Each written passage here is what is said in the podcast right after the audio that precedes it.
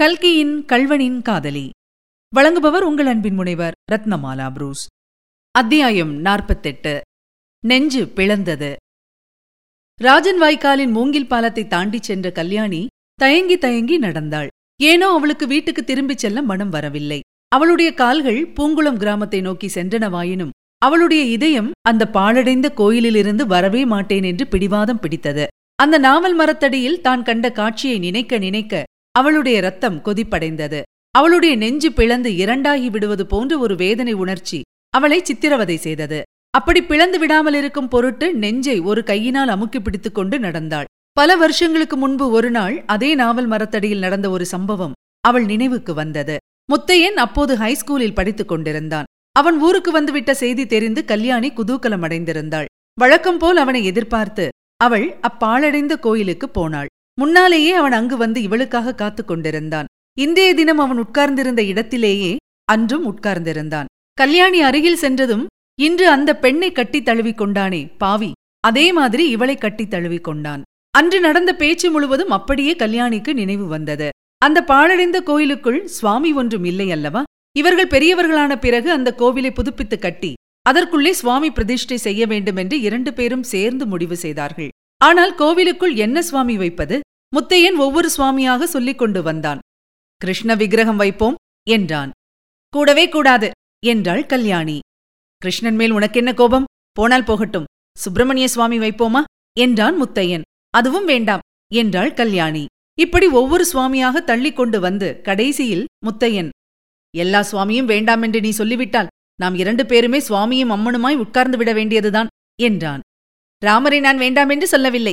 ராமரையே வைக்கலாம் என்றாள் கல்யாணி.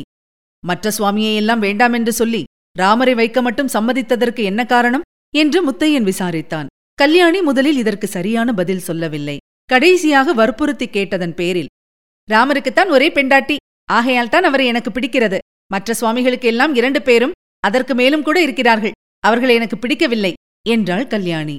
உடனே முத்தையன் கல்யாணியை தூக்கி தன் மடியில் உட்கார வைத்துக் கொண்டு என் கண்ணே நான் ராமரைப் போல் இருப்பேன். உன்னைத் தவிர வேறு ஸ்திரீயை நிமிர்ந்து கூட பார்க்க மாட்டேன் என்றான். அன்று அப்படி வாக்குறுதி செய்த முத்தையன் இன்றைக்கு எப்படி ஆகிவிட்டான் பாவி ரயில்வே ஸ்டேஷனில் உன்னை பற்றி ஜனங்கள் பேசிக் கொண்டதெல்லாம் நிஜம்தானா? ஐயோ மோசமல்லவா போய்விட்டேன். நான் இருக்கிறேனே உன்னை தவிர உலகில் வேறு நினைவே இல்லாமல் அப்படியே நீயும் இருப்பா என்றல்லவா எண்ணிவிட்டேன்? உனக்காகவா நான் இந்த சொத்து சுதந்திரம் வீடு வாசல் எல்லாவற்றையும் விட்டுவிட்டு கப்பலேறி வர தயாராயிருந்தேன்? ஐயோ என்ன அசடாய்ப் போனேன். ஆஹா இது என்ன உலகம்? சூதும் வாதும் பொய்யும் புனை சுருட்டும் நிறைந்த உலகம். இதையெல்லாம் நினைக்கும்போது இறந்து போனாரே. அவர் எப்பேற்பட்ட உத்தமர்? அவர் புண்ணிய புருஷரானபடியால் இந்த பாவியுடன் எத்தனை நாள் வாழ்வது என்று போய்விட்டார் போல் இருக்கிறது. இப்படி எண்ணமிட்டுக் கொண்டே போன கல்யாணிக்கு காலிலே ஒரு கல் தடுக்கிவிட்டது. கட்டை விரலில் ரத்தம் வந்தது. தலை கிறுகிறுவென்று சுற்றுவது போல் இருந்தது. பாதை ஓரத்தில் சற்று உட்கார்ந்தாள். அவள் உட்கார்ந்த இடத்தில் ஒரு தும்பைச் செடி பூத்து குலுங்கிக் கொண்டிருந்தது. கல்யாணி ஒரு தும்பை பூவை பறித்தாள். என்னுடைய அன்பு இந்த தும்பை பூவைப் போல் அவ்வளவு பரிசுத்தமாய் இருந்தது. அதை இப்படி கசக்கி எறிந்து விட்டானே பாவி? என்று எண்ணிய வண்ணம் அந்த பூவை கசக்கினாள். திடீரென்று அவளுடைய உள்ளத்தின் எந்த மூலையிலிருந்தோ ஒரு எண்ணம் உதயமாயிற்று. ஒருவேளை நாம் பார்த்தது பொய்யோ? வெறும் பிரம்மையாயிருக்குமோ என்ற சந்தேகம் ஏற்பட்டு வினாடிக்கு வினாடி அதிகமாயிற்று. அந்த ஸ்திரீ யார்?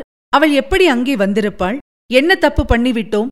மளமளவென்று அருகில் போய் உண்மையை கண்டுபிடிக்காமல் தூர இருந்தபடியே வந்துவிட்டோமே என்று எண்ணி கல்யாணி தவித்தாள். மோகினி பிசாசு என்கிறார்களே அது நிஜம்தானோ என்னவோ? பிசாசு அப்படி உருவம் எடுத்து வந்தாலும் வந்திருக்கலாம் அல்லவா? அதை நான் தானாக்கும் என்றே முத்தையன் எண்ணி மோசம் போயிருக்கலாம் அல்லவா?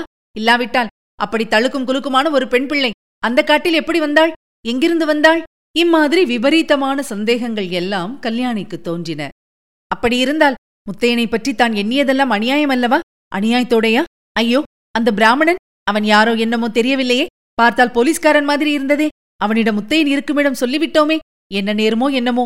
சுவாமி பகவானே உடனே திரும்பி முத்தையன் இருக்குமிடம் போக வேண்டும் என்ற அடங்காத தாபம் அப்போது கல்யாணிக்கு உண்டாயிற்று. அவன் தனக்கு துரோகம் செய்திருந்தாலும் சரி செய்யாவிட்டாலும் சரி அவனை அந்த இடத்தில் இனிமேல் இருக்க வேண்டாம் என்று எச்சரிப்பது தன்னுடைய கடமை என்று கல்யாணி கருதினாள்.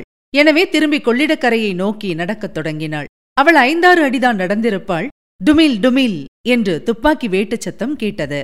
ஒன்றன் பின் ஒன்றாக சுமார் மூன்று நிமிஷ நேரம் வெடிகள் தீர்ந்த வண்ணம் இருந்தன.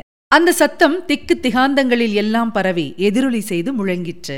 வெடி தீர்ந்து கொண்டிருந்த வரையில் கல்யாணி ஸ்தம்பித்துப் போய் நின்றாள்.